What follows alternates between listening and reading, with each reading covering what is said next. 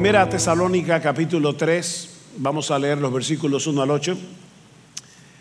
Recuerden el contexto, Pablo tuvo que salir de Tesalónica apresuradamente junto con el equipo misionero, no habían podido volver y ahora Pablo dice, por lo cual, versículo 1, no pudiendo soportarlo más, pensamos que era mejor quedarnos solos en Atenas y enviamos a Timoteo, nuestro hermano y colaborador de Dios en el Evangelio de Cristo, para fortaleceros y alentaros respecto a vuestra fe a fin de que nadie se inquiete por causa de estas aflicciones, porque vosotros mismos sabéis que para esto hemos sido destinados. Porque en verdad cuando estábamos con vosotros os predecíamos que íbamos a sufrir aflicción y así ha acontecido como sabéis.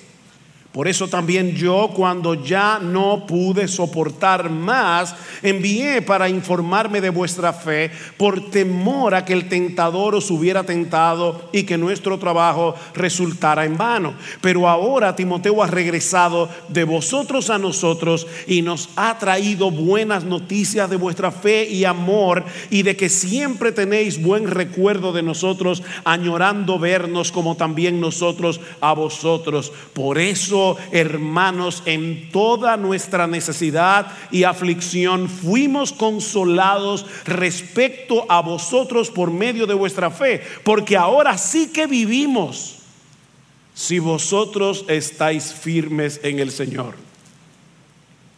Este es un pasaje muy intenso, intensamente emocional. Y mis hermanos, cuando cuando nosotros leemos un pasaje como este o leemos las otras cartas de Pablo en el Nuevo Testamento dirigidas a las iglesias, fácilmente podemos olvidar que antes de su conversión Pablo perseguía a los cristianos. Hasta su encuentro con el Señor camino a Damasco, el celo religioso de Pablo lo había convertido en un ferviente odioso e implacable perseguidor.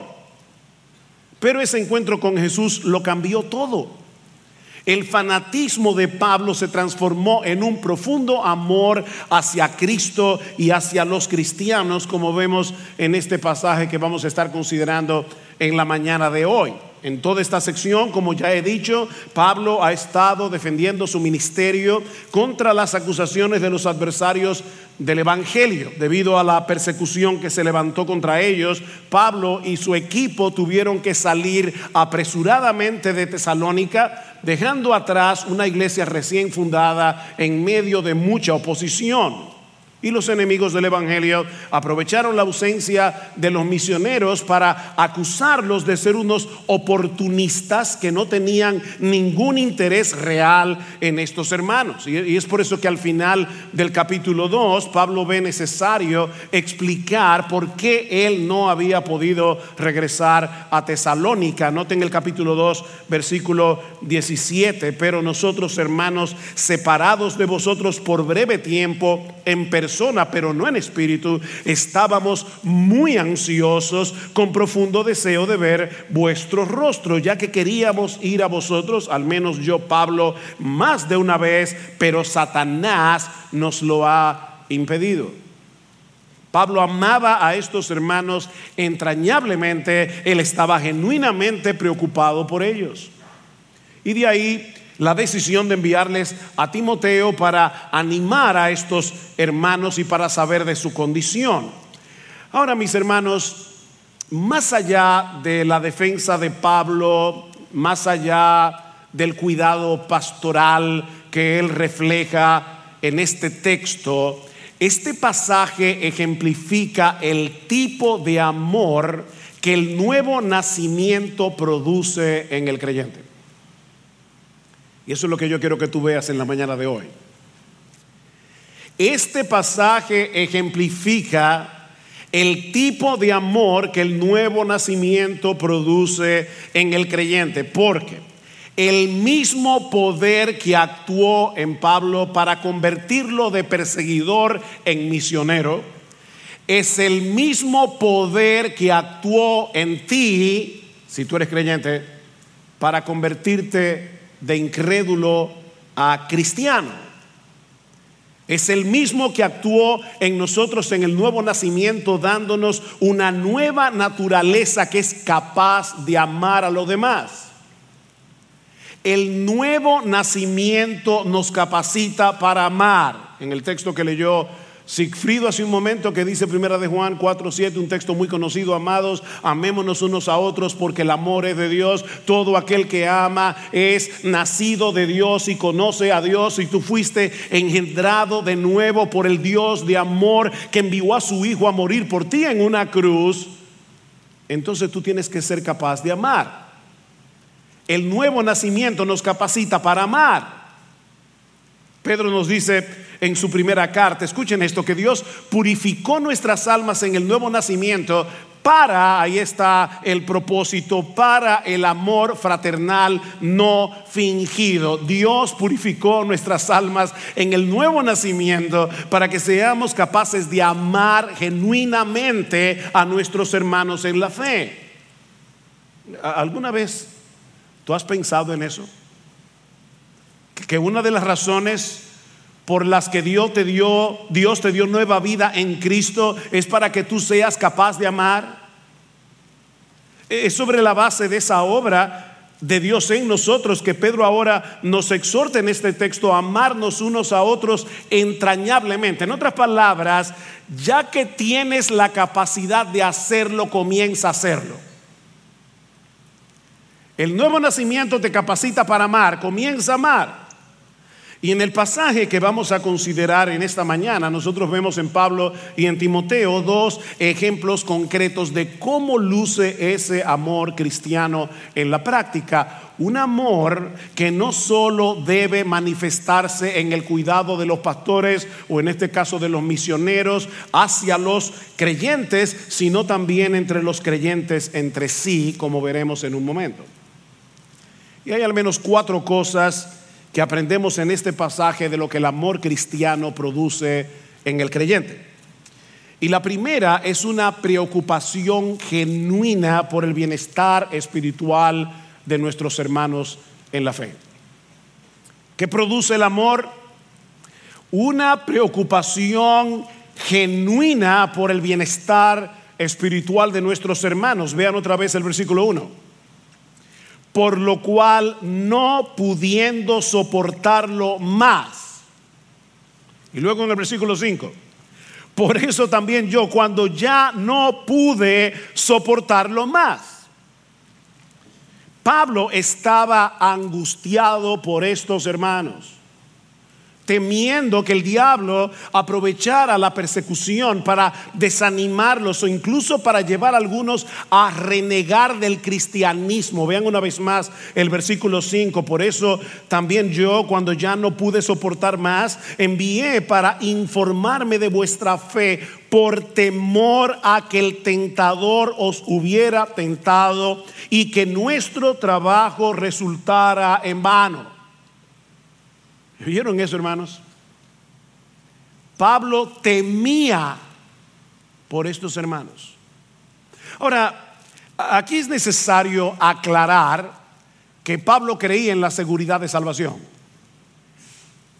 Eso es importante. Yo no tengo el tiempo necesario para detenerme a demostrar ampliamente esta doctrina, pero al menos escuchen lo que el mismo Pablo dice al final de esta carta, en el capítulo 5 Ah, en el versículo 23 dice, y el mismo Dios de paz os santifique por completo y todo vuestro ser, espíritu, alma y cuerpo sea preservado irreprensible para la venida de nuestro Señor Jesucristo. Fiel es el que os llama, el cual también lo hará.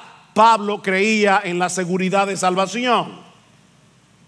En Filipenses capítulo 1 Versículo 6 dice Pablo que el que comenzó en nosotros la buena obra, él mismo la perfeccionará hasta el día de Jesucristo. Mis hermanos, ningún creyente verdadero se puede perder, porque es la justicia de Cristo la que nos absuelve en el tribunal de Dios y porque el mismo Cristo nos tiene aferrados a Él de tal manera que nadie puede arrebatarnos de su mano. Juan 10, 28.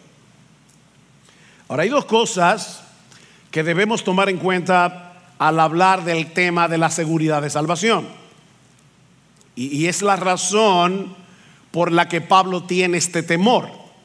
La primera es que no todo el que dice ser cristiano realmente lo es. No todo el que dice ser realmente cristiano lo es. Mateo 7:21, un texto que todos ustedes conocen. En aquel día muchos me dirán, Señor, Señor, en tu nombre no echamos fuera demonios, no hicimos milagros, no profetizamos y entonces les declararé, yo nunca os conocí, apartaos de mí, hacedores de maldad. Noten, no era que eran creyentes y se apartaron, es que nunca fueron del Señor, salieron de nosotros porque no eran de nosotros, porque si hubiesen de nosotros, habrían permanecido con nosotros, pero salieron para que se manifestara que no todos son de nosotros. Así que los autores del Nuevo Testamento no asumen, no dan por sentado que todos los que profesan ser creyentes realmente lo son. Y es por eso que les advierten en sus cartas una y otra vez a tener cuidado con la apostasía. ¿Qué, es la apostasía? Apartarte de la fe, negar al Señor en el que ahora tú dices creer. Mis hermanos, cuando una persona que profesa ser cristiana está tomando el pecado con ligereza, se está enredando en actividades claramente mundanas, se está ausentando regularmente del culto público, se está aislando de sus hermanos en la fe, está dando señales inquietantes de estar alejándose del Señor y pudiera estar revelando que su fe es una fe falsa. Eso es serio. Así que es Dios el que nos preserva hasta el fin, como dice Pablo en Primera Tesalónica, fiel es el que os llama, el cual también lo hará. Es Dios el que nos preserva hasta el fin, pero la única forma de saber que Dios nos está preservando es si nosotros estamos perseverando. ¿Oíste eso? Mis hermanos, ¿quién es que da la fe? Es Dios que da la fe. No voy a citar la enorme cantidad de textos bíblicos que enseñan que es Dios que da la fe. Pero ¿quién es el que cree? Tú y yo. ¿Cómo yo sé que Dios te dio la fe? Porque has creído. ¿Cómo yo sé que Dios te dio el arrepentimiento? Porque te arrepentiste. ¿Cómo yo sé que Dios te está preservando? Porque estás perseverando. La preservación de Dios nos lleva a perseverar. De manera que la salvación es segura, absolutamente segura, completamente segura para el que la tiene. Por otra parte, la Biblia también nos enseña que Dios usa medios para preservar a los suyos y uno de ellos es el cuidado mutuo de los creyentes. Es por eso que el autor de la carta a los hebreos, una carta que trata ampliamente el tema de la apostasía, el autor exhorta a los miembros a que se cuiden entre sí. Mirad, hermanos, que no haya ninguno de vosotros corazón malo de incredulidad Presten atención, hermanos, a los miembros de la iglesia, para que no haya entre ustedes ninguno que se aparte del Dios vivo. Antes, exhortaos los unos a los otros cada día, entre tanto que se dice hoy, es decir, cuando todavía hay esperanza para que ninguno de vosotros se endurezca por el engaño del pecado. Dios usa esas exhortaciones a tiempo para proteger a los suyos de caer. Y, por favor noten que los pastores no son los únicos que tienen la responsabilidad de velar por los demás. Mirad, hermanos. Allí no dice pastores.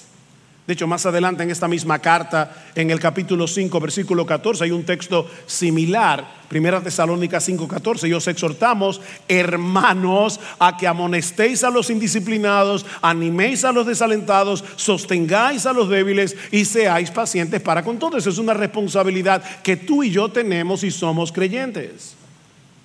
Así que mis hermanos, Dios cuida a su pueblo por medio de su pueblo. Déjame hacerte una pregunta. Tú entiendes que es tu responsabilidad cuidar a tus hermanos en la fe. Tú estás consciente de que esa es tu responsabilidad. Te preocupas cuando ves que uno de tus hermanos no anda bien, porque ese es un aspecto esencial del amor cristiano. Gálatas 6, hermanos, otra vez, no dice pastores, Hermanos, si alguno fuere sorprendido en alguna falta, vosotros que sois espirituales, es decir, ustedes que son creyentes, que han nacido de nuevo, restauradle con espíritu de mansedumbre. Es la voluntad de nuestro Señor que nos cuidemos mutuamente como miembros que somos de una misma familia. Pablo estaba realmente preocupado por estos creyentes y lo mismo Timoteo. Y por eso tomaron la decisión de separarse en Atenas para que Timoteo fuera en ayuda de estos hermanos en Tesalónica, lo que nos lleva a la segunda enseñanza que podemos extraer de este pasaje, y es que el verdadero amor cristiano nos mueve a hacer todo lo que esté a nuestro alcance para cuidar de nuestros hermanos. Es un poco diferente al punto anterior. El punto anterior fue preocúpate. Pero no te quedes preocupándote. Haz algo. El, verdadero amor cristiano nos mueve a hacer algo, lo que esté a nuestro alcance para cuidar de nuestros hermanos. Versículo 1 y 2, otra vez, dice Pablo, por lo cual, no pudiendo soportarlo más, pensamos que era mejor quedarnos solos en Atenas y enviamos a Timoteo, nuestro hermano y colaborador de Dios en el Evangelio de Cristo, para fortalecerlos y alentarlos respecto a vuestra fe. Mis hermanos, el amor tiene un costo. No, no hay amor barato.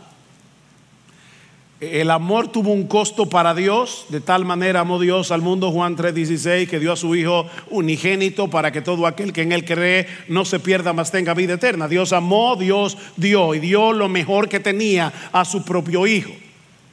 Y, y algo interesante, curioso, un recurso mnemotécnico es que Juan 3:16 nos habla del amor de Dios y primera de Juan 3:16 nos habla del amor que nosotros deberíamos tener mutuamente por causa del amor de Dios. Juan 3:16, de tal manera amó Dios al mundo que dio a su Hijo unigénito. Primera de Juan 3:16, en esto hemos conocido el amor en que Él puso su vida por nosotros, también nosotros debemos poner nuestras vidas por los hermanos. ¿Ven el punto? Somos los hijos amados de Dios que ahora debemos andar en amor. Y no debemos amar de palabras y de lengua, como dice Juan dos versículos más abajo, sino de hecho y en verdad. Bueno, en el caso de Pablo, el costo fue quedarse solo en Atenas para que Timoteo fuera en ayuda de estos hermanos en Tesalónica. Ahora, puede ser que para algunos este desprendimiento no le parezca la gran cosa. Eh, después de todo, ¿verdad? Pablo era lo suficientemente mayorcito como para quedarse solo en Atenas.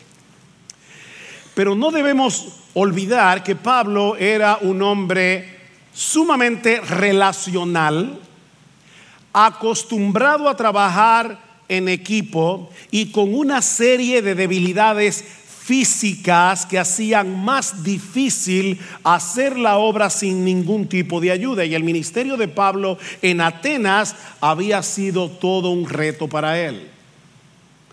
Así que a Pablo le costó desprenderse de Timoteo. De hecho, la palabra que se usa en el versículo 1 decidimos quedarnos solos da la idea de alguien que se ha quedado desamparado. De hecho, en el Nuevo Testamento se usa para hablar de una mujer que se ha quedado viuda.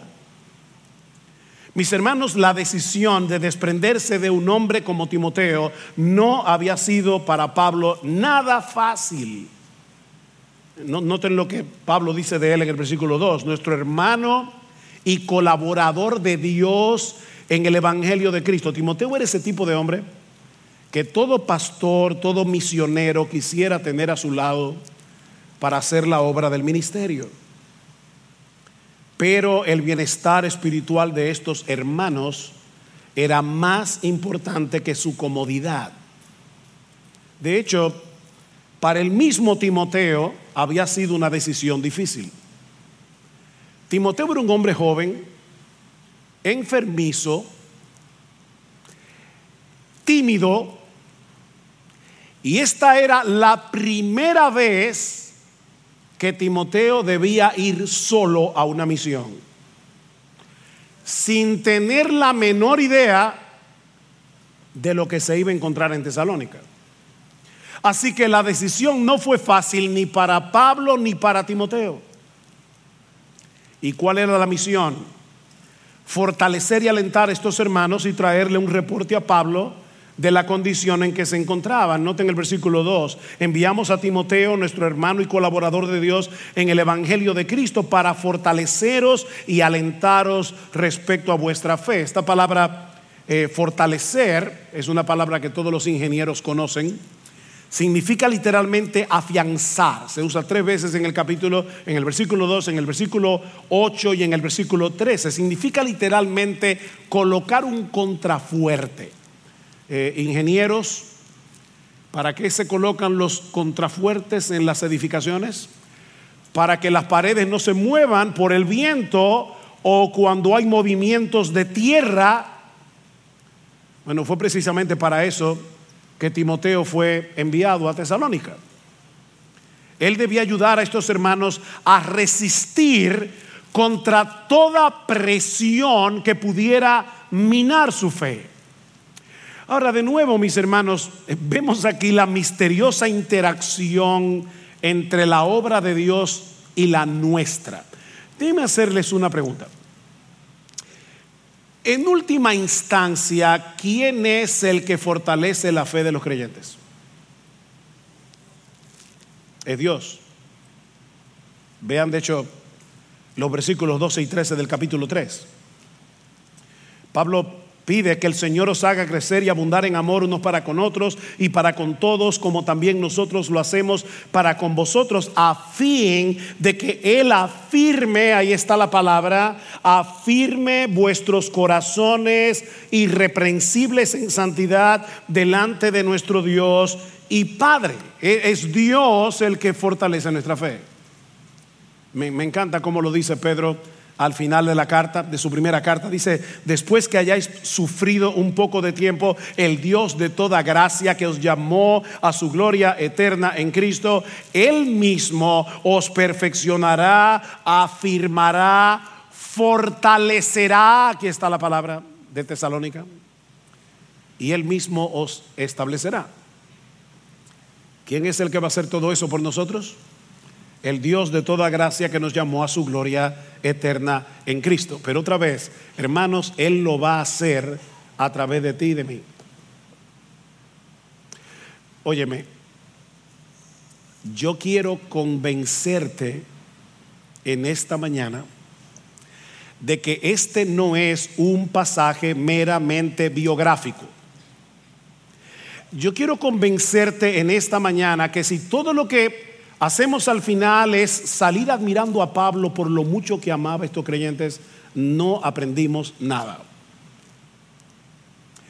Es Dios el que fortalece la fe de los creyentes y Dios usa hombres jóvenes, tímidos, enfermizos, como Timoteo, o como tú, o como tú, o como tú, para hacer eso en la vida de los hermanos. Dios nos usa a nosotros para que nos fortalezcamos mutuamente y para que nos consolemos mutuamente, como dice el versículo 2, dice, lo, lo, envié a ustedes para que los fortalezca y los aliente, es decir, para que los consuele, para que los anime. Y la idea es la de colocarse al lado de ellos para evitar que fueran sacudidos en medio de tanta presión. Dice, a fin de que nadie se inquiete, a fin de que nadie se perturbe en medio de la persecución. Ahora, ¿cómo debía hacer eso Timoteo? ¿Cómo debes hacerlo tú? Recordándoles que el sufrimiento por causa de Cristo no es una opción para el creyente, ni es algo fuera de lo normal. Timoteo debía fortalecer la fe de estos hermanos, animar a estos hermanos, consolar a estos hermanos, recordándoles que el sufrimiento no es una opción para el cristiano, el sufrimiento no es algo fuera de lo normal. Pablo quiere que Timoteo le recuerde a los tesalonicenses dos cosas, que la aflicción por la que estaban atravesando no era un accidente y que Pablo se los había advertido. Vean el versículo 3 a fin de que nadie se inquiete por causa de estas aflicciones, porque vosotros mismos sabéis que para esto hemos sido destinados. Y luego sigue diciendo, porque en verdad cuando estábamos con vosotros os predecíamos que íbamos a sufrir aflicción y así ha acontecido como sabéis. Mis hermanos, los cristianos estamos destinados a sufrir por causa de nuestra fe. El sufrimiento es inevitable cuando nos identificamos con un Salvador que es aborrecido por el mundo y que es descrito en la escritura como un varón de dolores, experimentado en quebrantos. Si el mundo os aborrece, dice Jesús, sabed que a mí me ha aborrecido antes que a vosotros. Si fuerais del mundo, el mundo amaría lo suyo, pero porque no sois del mundo, antes yo os elegí del mundo, por eso el mundo os aborrece. El siervo nunca será mayor que su Señor, dice Cristo. Si a mí me han perseguido, también a vosotros os perseguirán. El sufrimiento es inevitable para los seguidores de Jesús. Pablo dice a los filipenses en Filipenses 1:29 que a los cristianos se nos ha concedido, y esta palabra es interesante porque lo que significa literalmente es, a los cristianos se nos ha dado de gracia. Eso es lo que significa por amor a Cristo, no solo creer en Él, sino también sufrir por Él. ¿Viste eso? En su gracia, Dios nos concedió las dos cosas. La fe para creer en Él y el privilegio de sufrir por Él. Pedro en su primera carta, primera de Pedro 2.21, dice, para esto fuiste llamados. O sea, Dios nos llamó eficazmente a salvación. ¿Para qué? Dice, para esto fuisteis llamados, porque también Cristo padeció por nosotros, dejándonos ejemplo para que sigáis sus pisadas. Mis amados hermanos, el camino a la gloria pasa primero por la cruz. Así fue para Cristo y así lo será para ti también. Pedro dice estos creyentes más adelante, miren, no se sorprendan del fuego de prueba que os ha sobrevenido, como si alguna cosa extraña estuviera aconteciendo. Gozaos por cuanto sois participantes de los padecimientos de Cristo, para que también en la revelación de su gloria os gocéis con gran alegría, mis hermanos, el sufrimiento por causa de Cristo es un sello de pertenencia. Es una confirmación de que realmente le pertenecemos a Él. ¿Y quieren oír algo más sorprendente? El sufrimiento es un instrumento en las manos de Dios para hacernos mucho bien. Mucho bien. Muchos de ustedes conocen la historia de Johnny Erickson. Johnny sufrió una fractura cervical en el año 1967, tenía 18 años de edad, la dejó tetrapléjica. Hasta el día de hoy, 56 años después. 56 años después. Estaba leyendo esta semana algo que Johnny escribió recientemente acerca del sufrimiento. Y de verdad, hermano, yo le oro al Señor, porque me imagino que muchos de ustedes ahora mismo están pasando por diversas providencias aflictivas. Y yo le pido al Señor que el Espíritu Santo grabe estas palabras en tu corazón. El sufrimiento, dice Johnny, tiene una forma de llevarte más allá de las aguas superficiales de la vida, donde tu fe solo te llega hasta los tobillos y te arroja a las profundidades insondables de Dios. Un lugar donde Jesús es el único que puede tocar fondo. Ahí te arroja el sufrimiento. Y más adelante, dice ella en este mismo artículo, tu llamado a sufrir proviene de un Dios tierno, más allá de toda descripción. No malinterpretes los caminos de tu amoroso Señor. Tu dolor, y, esta frase me caló profundamente el alma. Tu dolor es un lugar de encuentro privado con Dios, un espacio difícil pero personal, donde conocerás sin lugar a dudas el amor más asombroso de Cristo por ti.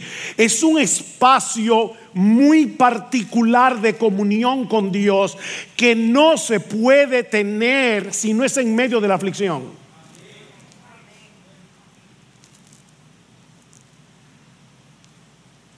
El sufrimiento, dice Johnny Erickson, une mi propio vacío con la plenitud de Dios. ¿Tú, oyes eso? El sufrimiento une mi propio vacío con la plenitud de Dios y yo no puedo imaginar una mejor bendición. Dios usa el sufrimiento para hacernos mucho bien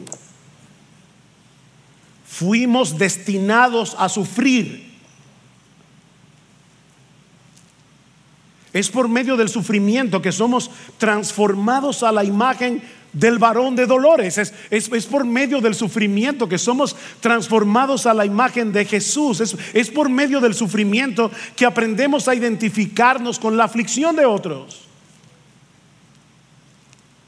Es por medio del sufrimiento que reconocemos nuestra profunda necesidad de Dios y no sé cuántas cosas más. Nunca vamos a entender de este lado de la eternidad todas las razones por las que Dios decreta el sufrimiento para sus hijos, pero sí sabemos, mis hermanos, aunque no lo entendamos, y esto es un esta es una lección difícil de aprender y se lo digo por experiencia propia. Sí sabemos que todas y cada una de esas aflicciones van a obrar para nuestro bien. Romanos 8:28. Y eso era lo que Pablo quería que Timoteo les recordara a estos hermanos. O sea, yo quiero que ustedes vean la escena, hermanos. Pablo está en Atenas, está preocupado, sabe que estos hermanos están en persecución. Dice Timoteo, ve a estos hermanos, yo prefiero quedarme solo. Recuérdales que nosotros estamos destinados a sufrir. Fortalece la fe de estos hermanos para evitar que el tentador los tiente en medio de la aflicción. Y mis hermanos, eso es lo que tú y yo necesitamos recordarnos continuamente si queremos protegernos de los ataques del maligno cuando estamos en medio del dolor. Tú y yo necesitamos esa lección.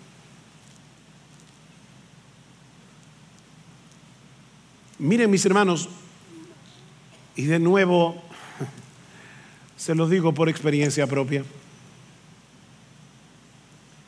pocas cosas pueden ser más peligrosas que sufrir con una mala teología.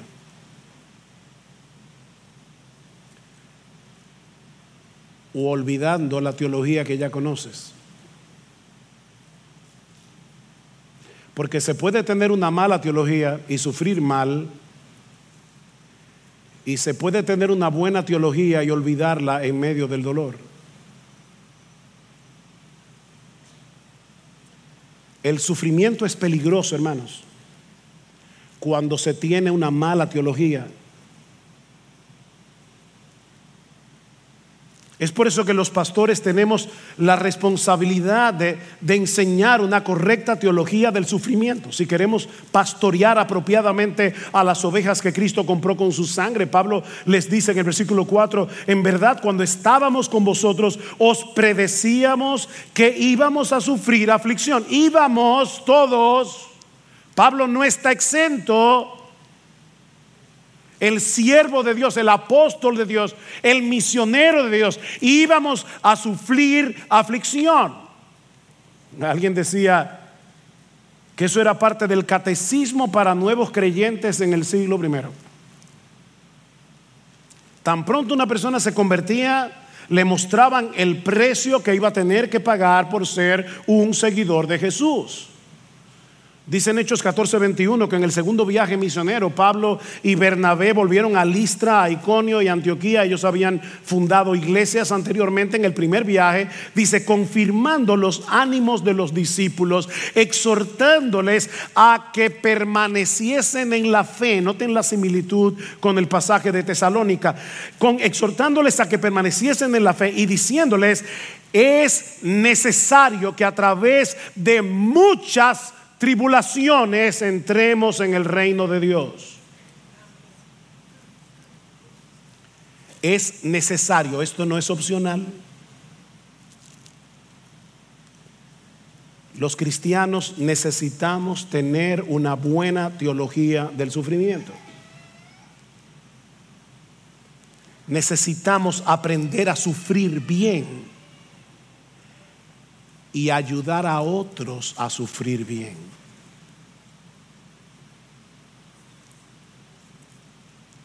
Eso es parte del amor cristiano. Y, por favor, hermano, no pienses en tu corazón, yo me alegro que estén diciéndole eso a la iglesia. No, yo te lo estoy diciendo a ti.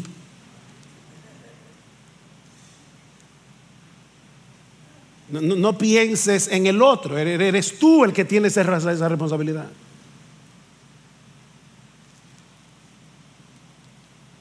Debemos colocarnos al lado del que sufre. Ah, pero tú no sabes lo que yo he sufrido. Pablo estaba sufriendo cuando envió a Timoteo. el, sufrimiento no nos exime de amar. El sufrimiento no nos exime de ponernos al lado del que sufre y ayudarlo a sufrir bien.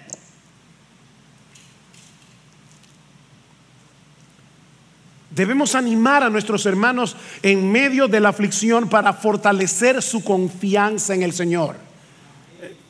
Mis hermanos, yo no sé si ustedes se dieron cuenta cuántas veces la palabra fe aparece en este pasaje.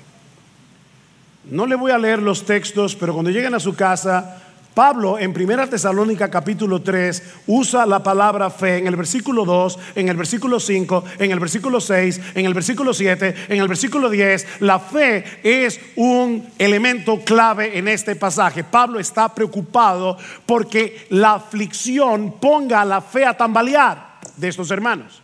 Y le está diciendo a Timoteo, colócate al lado de ellos, ayúdalos a sufrir bien, fortalécelos en su fe. Y mi hermano amado, mi hermana amada, esa es tu responsabilidad y la mía.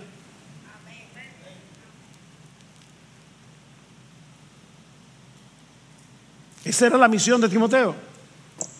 Instruir a estos hermanos, consolar a estos creyentes para que se mantengan firmes en su fe y para que se mantengan firmes en su amor. Vean el versículo Primera Tesalonicenses 4:18.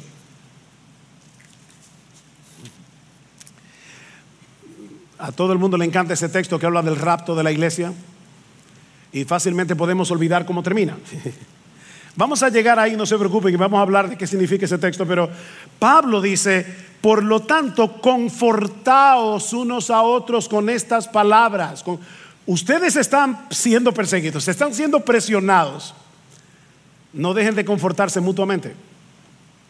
Capítulo 5, versículo 11. Por lo tanto, alentaos los unos a los otros y edificaos el uno al otro, tal como lo estáis haciendo. De hecho, una de las razones por la que nosotros venimos a la iglesia cada domingo, ¿saben para qué es? es para poder ser mejor equipados con la predicación de la palabra para ayudar al crecimiento del cuerpo.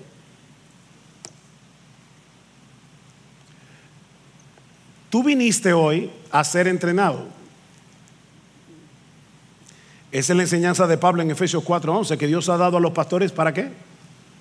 Dice el mismo Cristo ha dado a los pastores y maestros, ¿para qué? Para que equipen a los santos, ¿para qué? Para la obra del ministerio, para la edificación del cuerpo de Cristo, hasta que todos lleguemos a la unidad de la fe y del conocimiento del Hijo de Dios, para que todos como un cuerpo sigamos creciendo. Así que yo estoy aquí, mi amado hermano, mi amada hermana, yo estoy aquí instruyéndote a ti para hacer mejor tu trabajo. Para eso viniste a la iglesia hoy. Una de las razones. Y no solamente eso, dice en primera de, ya decir en primera de Hebreos. Dice en Hebreos, capítulo 10, versículo 23 al 25, que una de las razones por la que no debemos dejar de congregarnos como algunos tienen por costumbre es precisamente para que podamos alentarnos mutuamente. Así que no solamente tú debes venir a la iglesia para ser instruido, para hacer mejor tu trabajo, sino que al mismo tiempo debe venir con la intencionalidad de encontrar a cuál hermano, a cuál hermana es que tú vas a poder ministrarle en la mañana de hoy con la misma palabra con la que tú estás siendo ministrado.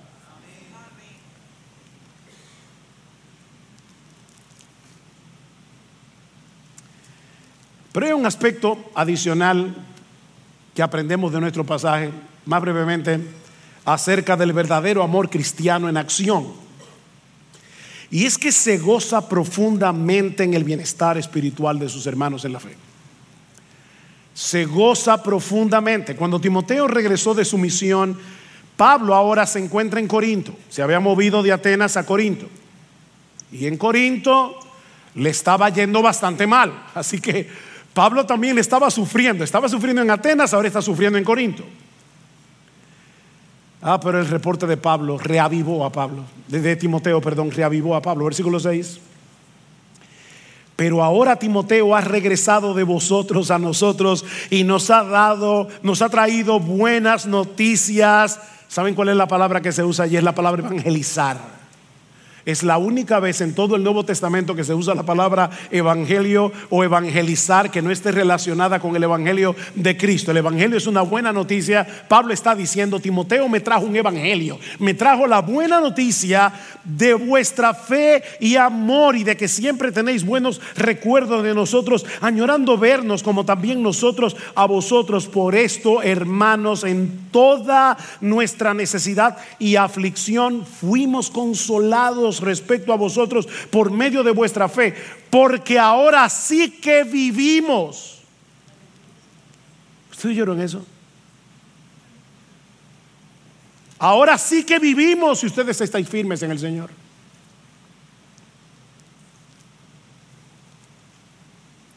Las noticias de Timoteo reavivaron a Pablo. Pablo a pesar de todo el sufrimiento, a pesar de todo, de toda la presión que están sufriendo nuestros hermanos en Tesalónica, ellos continúan firmes. Y no sé si notaron, pero dice firmes en su fe y en su amor. ¿Lo vieron en el versículo 6?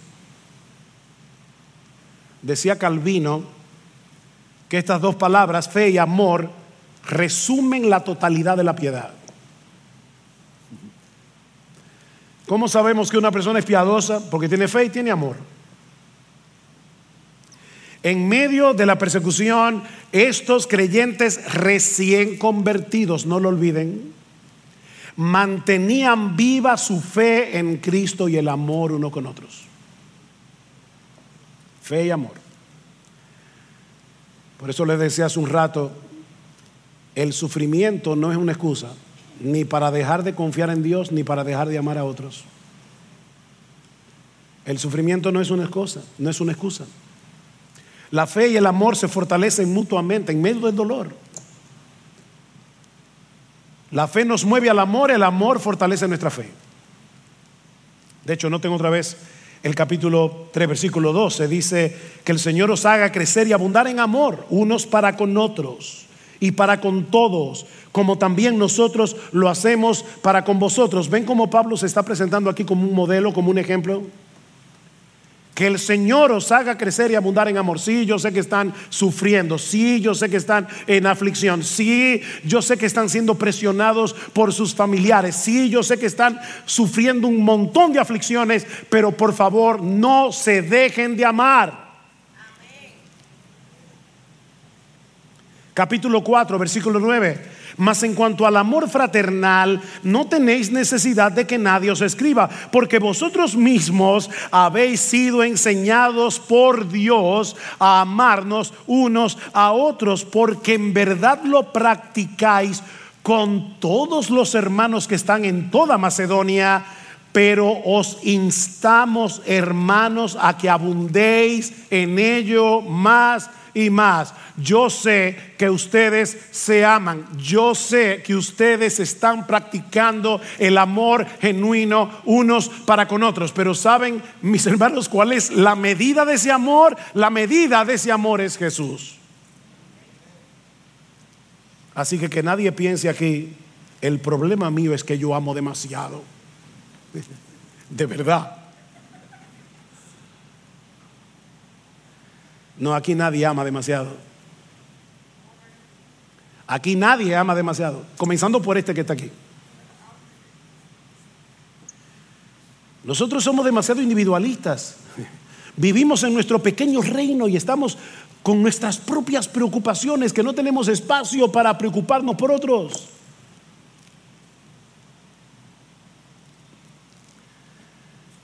Timoteo le dice a Pablo, Pablo, estos hermanos están bien. Están bien, mantienen la fe y el amor.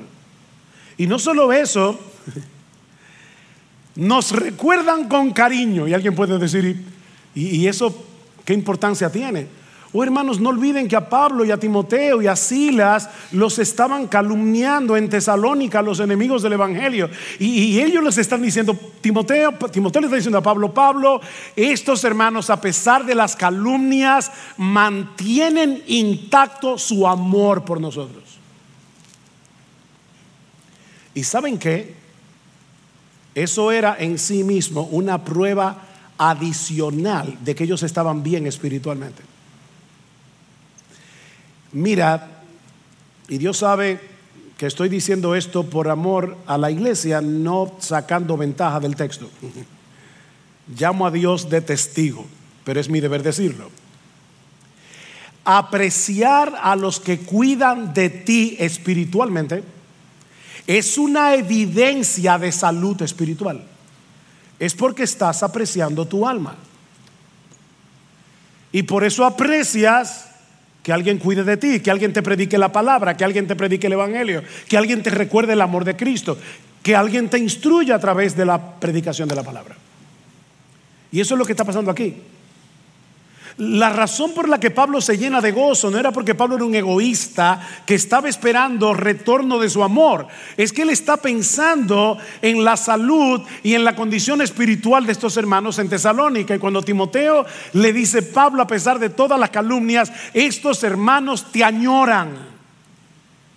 Ellos recuerdan cómo sacrificialmente tú llegaste a Tesalónica predicándoles el Evangelio. Eso llenó de gozo a Pablo. En otras palabras, Pablo está experimentando aquí el sentimiento de primera de Juan o de tercera de Juan 4. Nadie tiene mayor gozo que este. ¿Cuál es? El saber que nuestros hijos andan en la verdad. Miren mis hermanos, para un verdadero pastor, créame, nada le causa más tristeza que ver a los miembros de su iglesia andando mal tú tienes un potencial de herir el corazón de tus pastores. Y ustedes no se imaginan cuánto.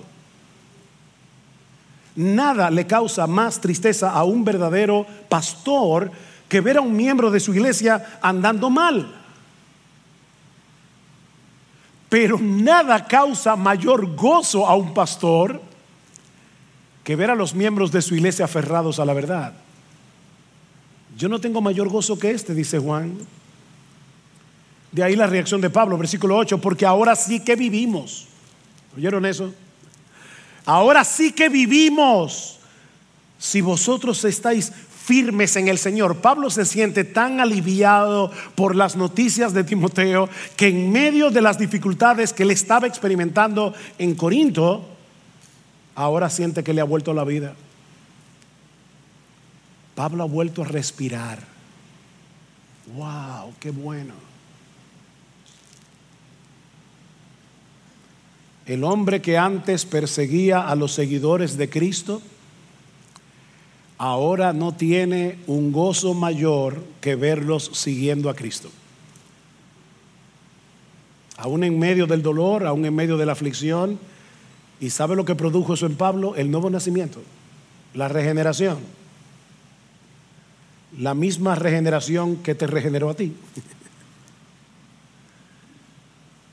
Mi hermano, el mismo poder que convirtió a Pablo de perseguidor a misionero, es el mismo que obró en ti para convertirte de incrédulo en creyente, de modo que tú seas capaz de amar a otros como Cristo te ama a ti. Dios nos ha colocado en un cuerpo, hermanos, para que nos para que pongamos ese amor en acción, para que, para que nos animemos mutuamente a seguir corriendo la carrera con los ojos puestos en Jesús, sobre todo cuando estamos en medio de providencias aflictivas.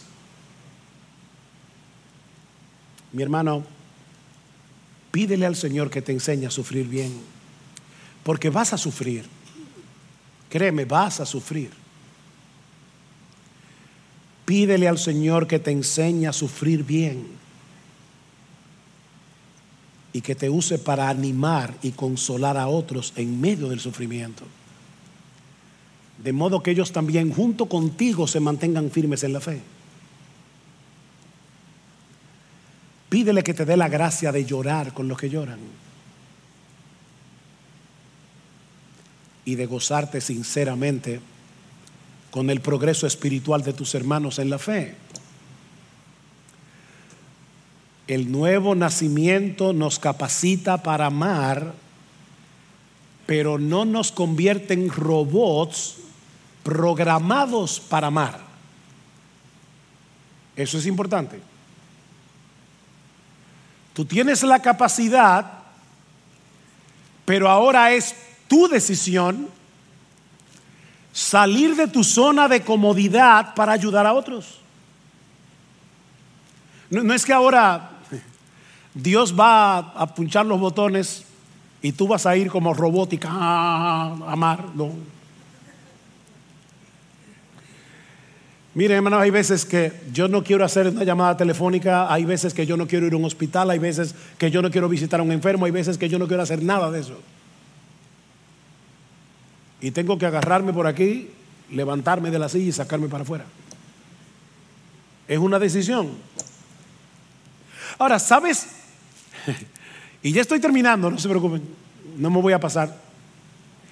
¿Sabes lo que eso va a producir en ti cuando tú tomes esa decisión?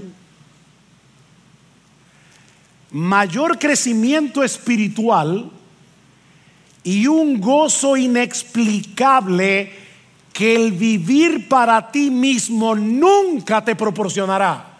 No hay una persona más desgraciada en el mundo que un individualista, egoísta, egocéntrico y orgulloso. recuerda que es más bienaventurado dar que recibir.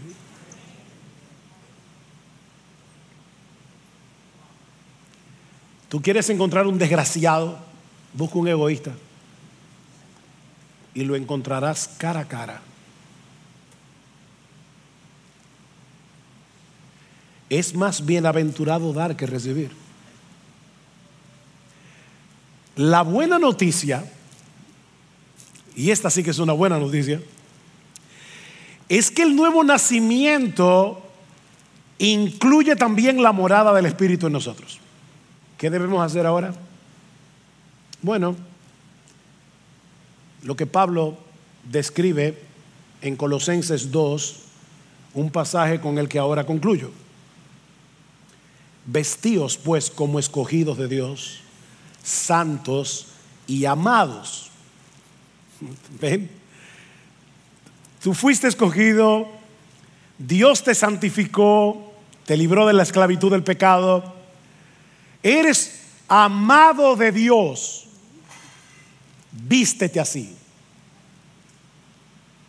¿Y cómo luce esa ropa? De entrañable misericordia, de benignidad, de humildad, de mansedumbre, de paciencia, soportándoos unos a otros y perdonándoos unos a otros si alguno tuviere queja contra otro, de la manera que Cristo os perdonó, así también hacedlo vosotros. Y sobre todas estas cosas, vestidos de amor, vístanse de amor, que es el vínculo perfecto.